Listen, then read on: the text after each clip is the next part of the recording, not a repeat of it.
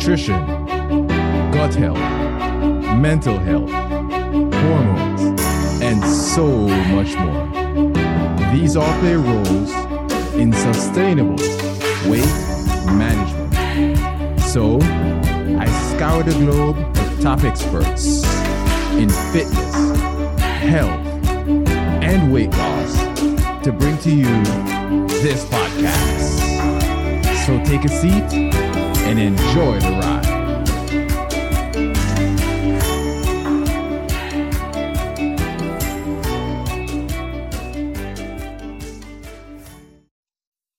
So, welcome back to the Matter Over Mind experience. I'm your host, Master Trainer and Weight Management Expert, Narado Zico Powell. And today I have for you Dr. Diane Mueller, founder of the Medicine with Heart Institute. Dr. Mueller is a survivor of mold illness and Lyme disease. She is passionate about helping others restore their health and passion for life. And of course, I have an accurate episode for you, right? Towards the end, she's going to explain how you can unsubscribe from your illness, not from an email, right? You're gonna you also we unsubscribe from email, emails all the time. I did a couple today, but you're gonna learn how to unsubscribe from your illness. So stick around for that. And with that being said, let's welcome Dr. Diane to the show. Hey, how you doing today? Hey, I'm good, Zikos. Thanks so much for having me. Thank you for being here. I'm glad you are here. This is going to be a banging episode. I'm with, so thrilled. And with that being said, tell my audience about yourself. Yeah, so my background is as a naturopathic doctor and a doctor of acupuncturist. And as you mentioned in my bio, I went through a ton of health issues. At one point, I was, you know, since we're all talking about personal training and all that, at one point I was almost 50 pounds heavier than where I am now. And I put on all that weight in part because of all of my health issues. I had Lyme disease, mold illness, irritable bowel syndrome. It was practically a, a situation of you name it, I probably had it. And at one point, it was so bad from a from a whole health perspective. It was so bad that my cognitive function was deteriorating. And occasionally I would have these episodes where I would leave my house and I'd be like a block away and I would literally forget where I lived. I was also breaking down my tissues so badly that I was sometimes having to be carried up and down stairs. So things were really bad. And now I'm functioning in my 40s better than at my 20s. I went for my six mile run this morning in the crazy Colorado heat that we have today. So I would say I've even, you know, made a very, very full recovery from this. And now I help other people do the same.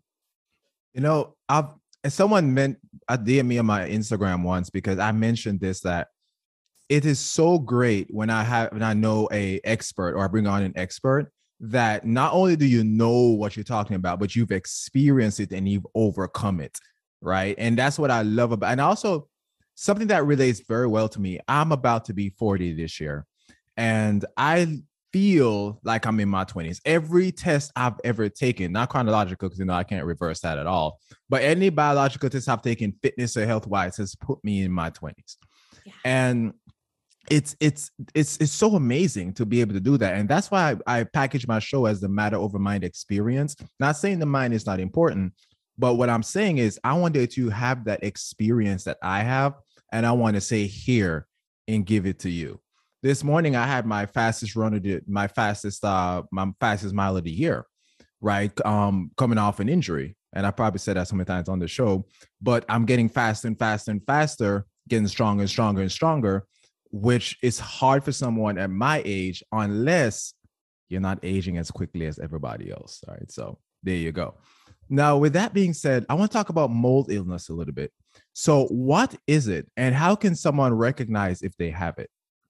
It's such an important question, and there's some really key take home points that we needed to make sure we talk about here. So, mold illness in general is the great mimicker of disease. So, there's so many different symptoms that can actually be mold illness. So, it can be anything from things that mimic arthritis, right? You wake up and your body is stiff. It can be migraines and headaches or depression and anxiety. It can be cognitive decline. Some of my mold illness patients actually have ALS that they've been diagnosed with, and it's actually mold illness, for example. So it's really the great mimicker. So a great time to think about mold illness is if you have a symptom and a series of symptoms and nobody can figure out exactly what you know is wrong with you. That's a really good kind of red flag that there might be mold illness. Now, what's really important to understand is, you know, your question around what exactly is it? So, mold illness essentially is an immunological problem. And it's an immune problem where our immune system, due to a genetic anomaly, is not able to recognize toxins from mold. So, what this means is that anybody with mold illness genetics is in, say, a home environment or a work environment, and there's mold there, and they breathe in the toxins, and their immune system doesn't see them. So, when the immune system doesn't see them, and the immune system doesn't remove them, and they literally build up inside the body. And one of the key things that I think is super important in this discussion to make sure people are aware of, because so many people will say, like, well, it's not mold. I can't have mold illness. I can't have this disease because I work from home and other people at, at home are not sick. So it can't be that. But I really want your listeners to understand that what can happen is because for some people, they have the genetics and other people don't, you can actually have one person in a household, if there's mold there, that is struggling with it. And the other members either don't have the genetics or the gene hasn't been turned on. And so it's like there's no mold for those individuals. So just because you're living in a home and some of your members of that of that home are not sick does not mean you should rule out mold illness as a possibility wow so i have a question that i wasn't planning to ask but Najee explained that so what role would you say epigenetics or even gut health play in someone who has the genetics for, for mold illness? It's, I mean, it's huge because it is a genetic situation. The epigenetic expression is it's essential. So it's like somebody, this also explains, right, where somebody can be feeling good for a long time just because they have their genes and all of a sudden they're in their 30s or their 40s. And maybe they've even been living in a moldy house for a while, but their gene hasn't been expressing. And then all of a sudden, we have something that causes that gene to express. Now, that something that causes that gene can be a wide variety of things. Like two of the things that we see show up in research the most are like one is stress and another is vir- viruses, viral infection. So, like, you know, two years of COVID, how many people have had epigenetic expression even because of that? Probably a ton. So certainly from a GI perspective as well, there's a lot of infections and overgrowth in the in the gut that can actually lead to epigenetic expression. So absolutely you're totally right on with that question. Absolutely something there. And it's even interesting. There's also another link since you opened up this box here of small intestinal bacteria overgrowth. So, that for the listeners, in case you guys aren't aware of this, SIBO is its acronym, and it's where we have an overgrowth of our good bacteria that have been dislocated out of the large intestine into the small intestine, make a home. And when we have that happen, we have this overgrowth of those microorganisms, what will actually happen is they release a toxin and that toxin affects our liver's ability to detox mold. So we have, you know, from your gut question, we have two different components that we can extrapolate out of that question. And the one component is a gut problem could actually cause the epigenetic expression and turn that situation on where now people are subject to experiencing mold illness. And secondarily, we can have a situation where this gut imbalance can then subsequently make it so that their liver is actually not able to detox mold because of that toxin that's been secreted from an overgrowth scenario. So it gets pretty messy and and and complex. It sounds like it does. And for anyone who's not familiar with SIBO, listen to my interview with Alexandra Rest. We discussed it in detail I want to say end of last year, maybe early this year, but it's I think it's titled SIBO with Alexandra Rest. Go ahead and check that out to learn more about um to learn more about it. And for anyone who's not a biology major, um, just let you know about epigenetics. Basically, I'm talking about lifestyle choices and change that you make. just to kind of help the audience out there. Now, with that being said, let's talk about uh, Lyme disease, right? What is Lyme disease and how is it diagnosed?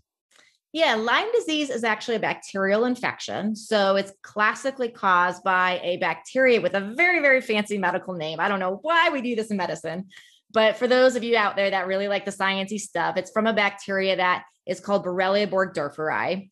But what's important and the reason why I'm getting semi technical on you is just because I want everybody to understand that when we're actually talking about Lyme disease, which is an infection of this bacteria, there's actually infections of other bacteria, of other types of Borrelia that aren't classically Lyme disease because we don't put the Borrelia burgdorferi um, title on the bacteria. So it's almost like Borrelia is a type of bacteria that has a lot of different species. One of these types of species causes Lyme disease. All of the other sister species will cause Lyme like disease. So it's important to recognize that difference because when we're talking about everything we're going to start talking about, if you go to your doctor and say, okay, well, I'm going to get tested for Lyme disease, they're going to test you for this one species that of bacteria that is specifically associated with Lyme. They're not going to test you for the other types of sister bacteria that are that cause many of the same symptoms. But again, we just like to sometimes make terminology complicated in medicine. So Lyme disease is classically this one bacteria, and then there's these other bacteria that cause Lyme-like symptoms. So getting tested by somebody that understands the difference of these is a really important thing. And I know we're going to dive into a lot more um, here, but I know this is really technical, so I want to make sure that that seems clear for your audience before I go on. Go ahead. Yes, that's good. Okay, so then, so then my question is: Is that with the sister bacteria? Would that be the reason why Lyme disease is considered a great um like imitator? It's one of the reasons for sure. I'd say a bigger reason is really comes down to the fact that it can cause so many different symptoms. So, some people, it's really interesting. It's like some people, if we are going to categorize and break down Lyme symptomatology into, say, two categories, we might call one of the categories neurological and one of the categories muscular. So we have some people that go through, if we're in the muscular category, you might have any wide range of anything related to your muscles. So you might have easy injuries, you might have migrating pain, you might have headaches or migraines, which can sometimes be muscular or sometimes be neurological.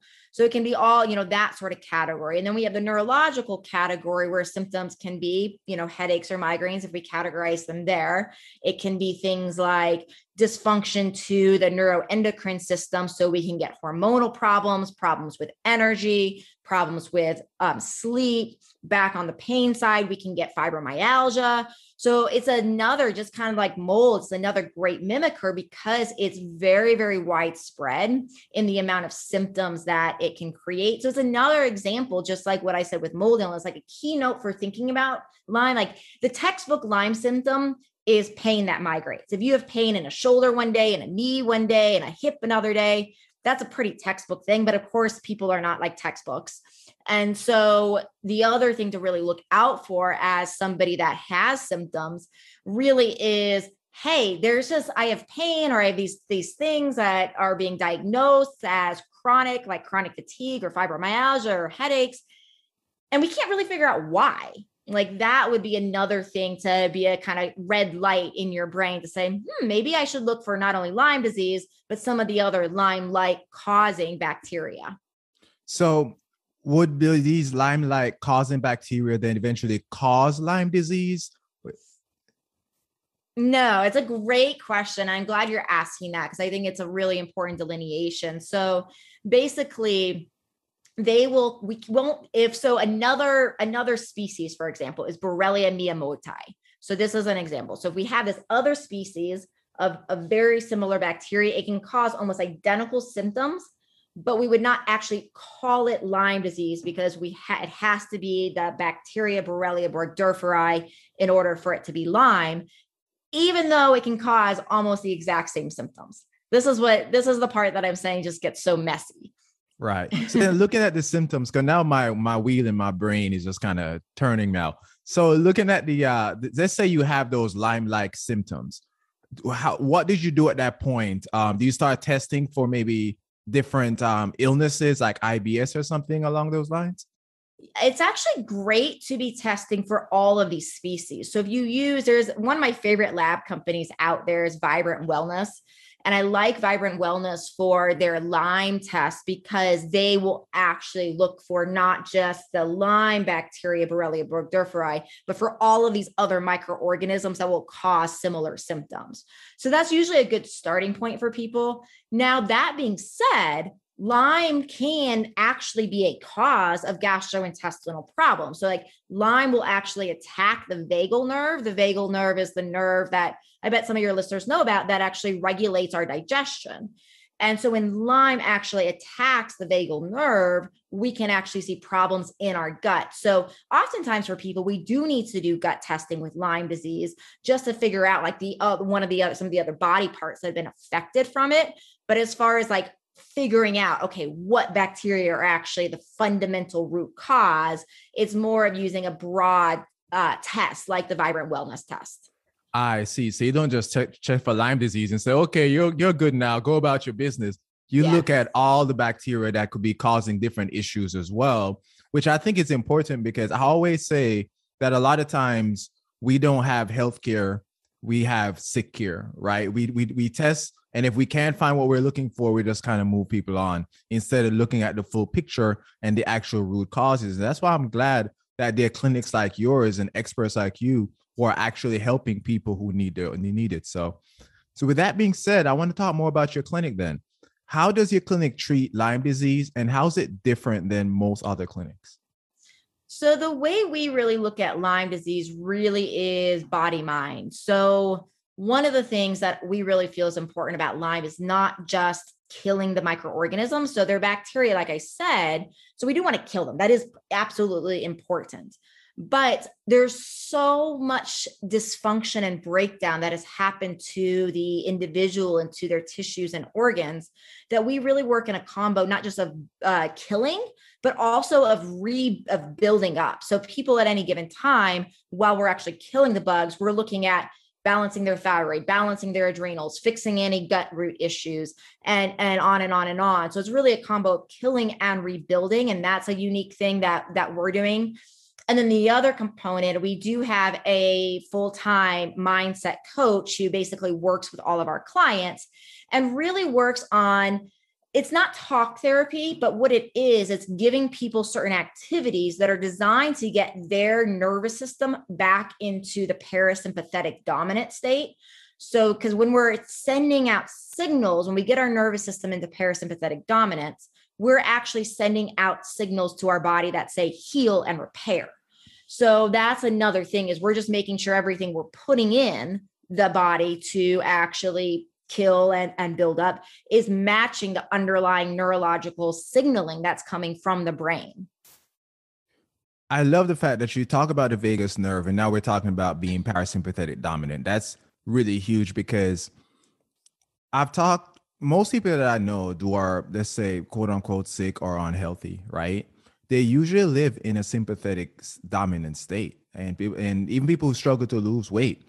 I've I've I've told people before. I said most if you think about it most of us start our mornings off in such a sympathetic high, basically fight or flight. That's what we're saying fight or flight state right? Yes. So you get up the alarm goes off you got to get your kids ready had to take a shower have to go to work. If you live in orlando you're yelling in traffic everybody drives like five miles an hour down the street.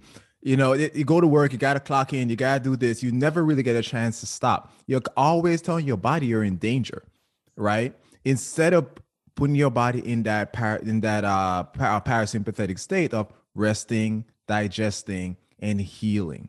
Um, I've had uh, experts on the show like Dr. Glenn Livingston explains his breathing technique, which helps to do that as well. And he also said that when you um when when you breathe in such a manner, you're biologically telling your body or you're telling your bi- your biology that you're safe, you're not in danger. Because when you're running from a bear, you don't have time to sit there and meditate. You don't have time to sit there and breathe in for five, five seconds and breathe out for 11 seconds. You don't have that kind of time.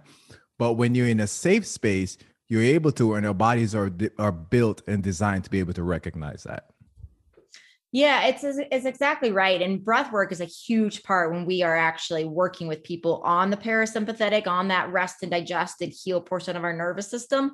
The breath work is a huge portion of what what our mindset coach actually does because it's so effective and it's so accessible. You know, it's like meditation works too. Meditation's wonderful, and a lot of people really just don't like to meditate. And right. it's a great tool and I encourage people to do it and at the same time in my opinion, what's most important is that we're giving something that you resonate with, that you connect with, that's actually going to get you fired up and excited to work on working on your parasympathetic state. And I find that breath work for a lot of people is more accessible to do that than other techniques like meditation. You know, if you love meditation, please meditate.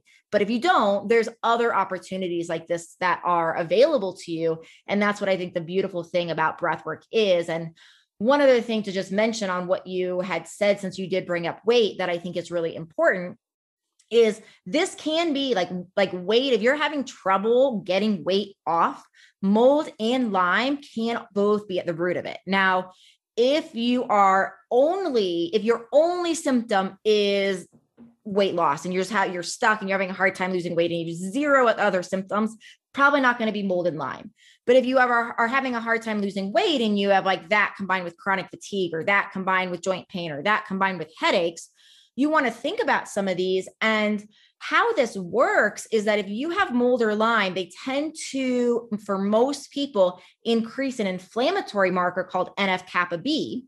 When NF kappa B elevates, the fat cells grow in size and they multiply in number. How horrible is that? And I would assume there will be white adipose tissue and not brown adipose tissue either. So 100%. Uh, which is the white. It's not saying we don't want, but we want less white and more brown. That's basically what we're trying to get there. And with that being said, now we're moving up to the question of the day, the hack of the episode. But you know, before we talk about a hack of the episode, I have a gift for you. I want to talk about monolaurin today. Okay, see, monolaurin is, the, is derived from lauric acid, which is found naturally in coconut oil and human breast milk. It has been researched for its potential to inactivate certain viruses, bacteria, yeast, and other microbes in vitro, with means in lab, and in vivo in the body.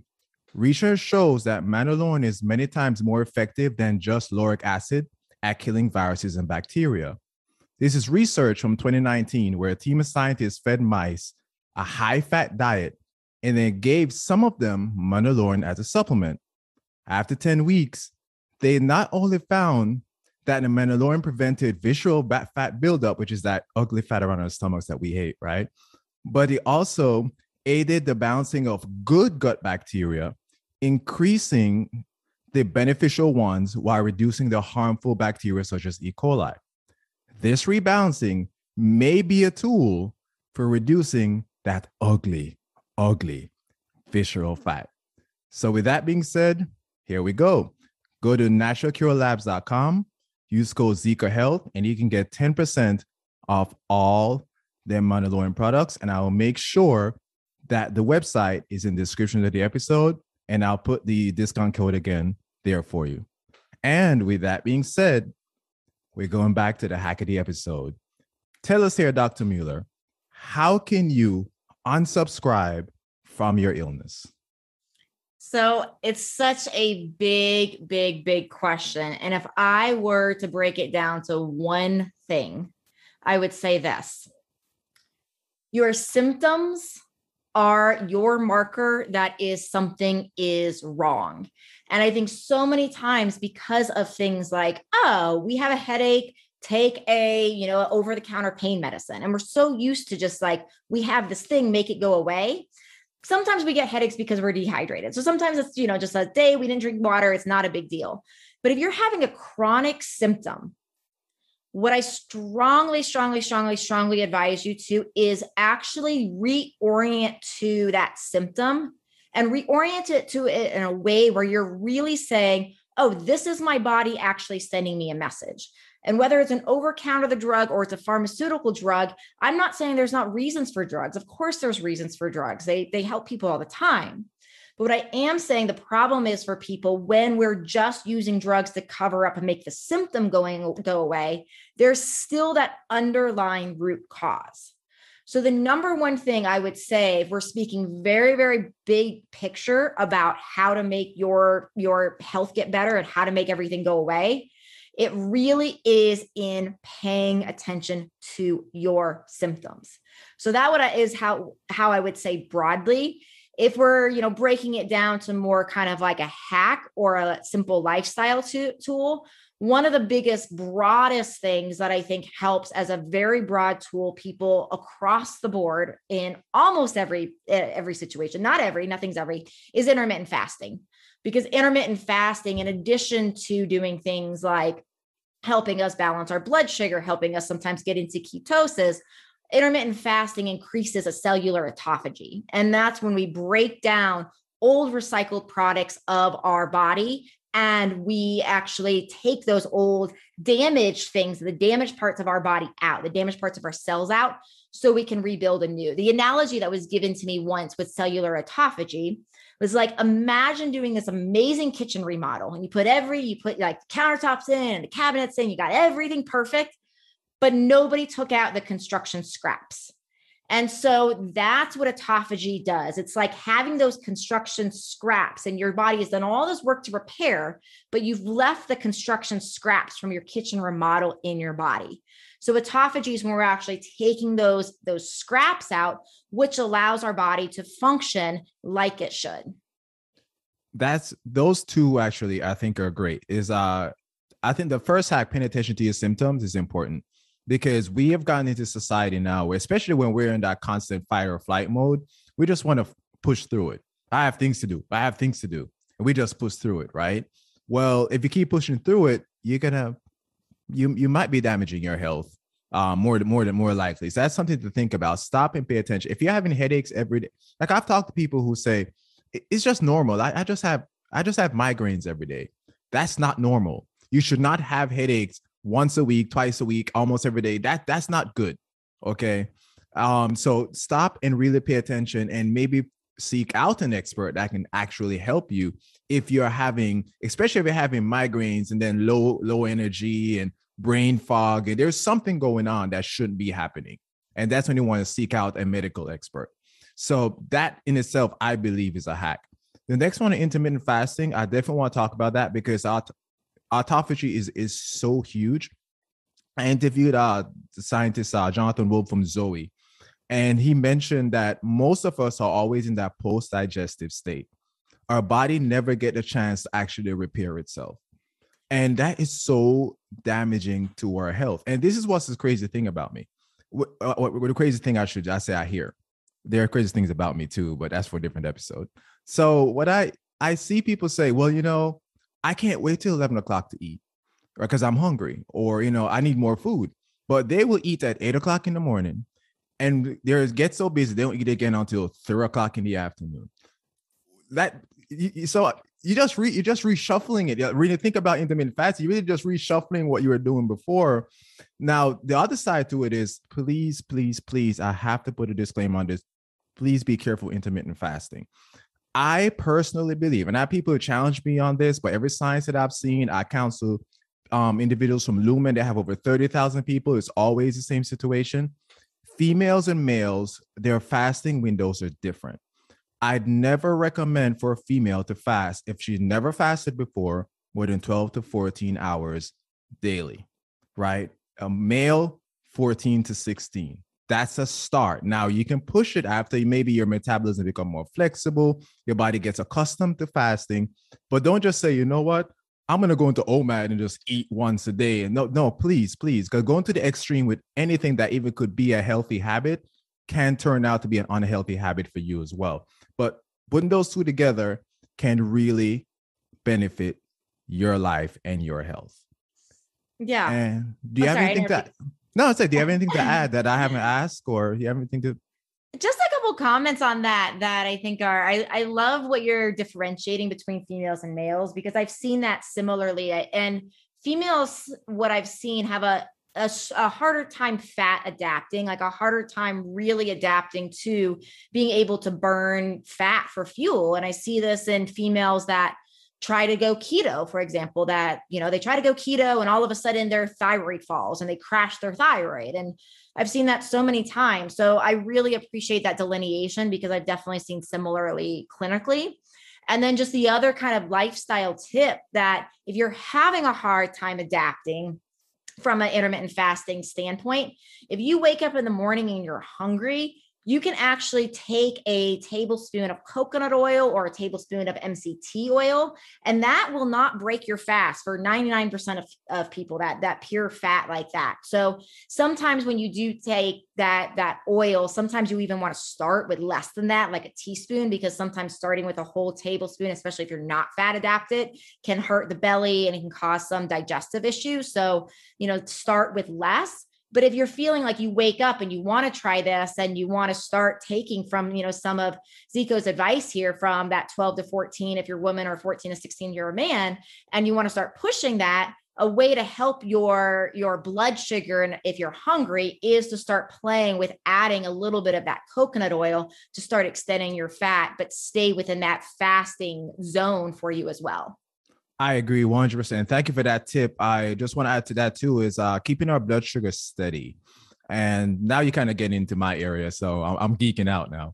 But uh, but keeping but keeping our blood sugar steady is also vital. I think when we started drinking these high sugary drinks, or a rule I have for anyone that tries to lose weight, don't eat carbs by itself. Not unless you may be type 2 diabetic and your blood sugar is dropping or something like that. That's different. But for the general public, you don't want to eat carbs by itself. If you pair your carbs with fat, protein, and fiber, when I say fiber, I say vegetables. Every one of my clients eat vegetables with every single meal and not the same kind of vegetable either. Because I believe that even if you're quote unquote a carnivore, I'm more of an omnivore, we need plant foods in our diet, period. And I believe 25 to 30 different plant foods per week. And I can get into how you can get those in. It's not as hard as people may think. But anyway, um, if you pair your carbs with fat, protein, and healthy fiber, that can help to slow your blood sugar spike. Research shows, and I'm not making this up, by up to 80 to 85%. So, but if you eat carbs by itself, there's nothing in the way of that. So, what it does, even if it's a complex carb, it's going to pick your blood sugar up a little bit higher than if it than if it was paired with something else. So, if you're struggling to lose weight, one of the things is just think about how you put your meal together. And over time, you'll start to realize, or you should start to realize that you become better at burning fat actually, because your blood sugar is staying more, is staying constant. And you don't get that crash where you need where you feel that you need that five hour energy or something, which that's a whole different episode in itself.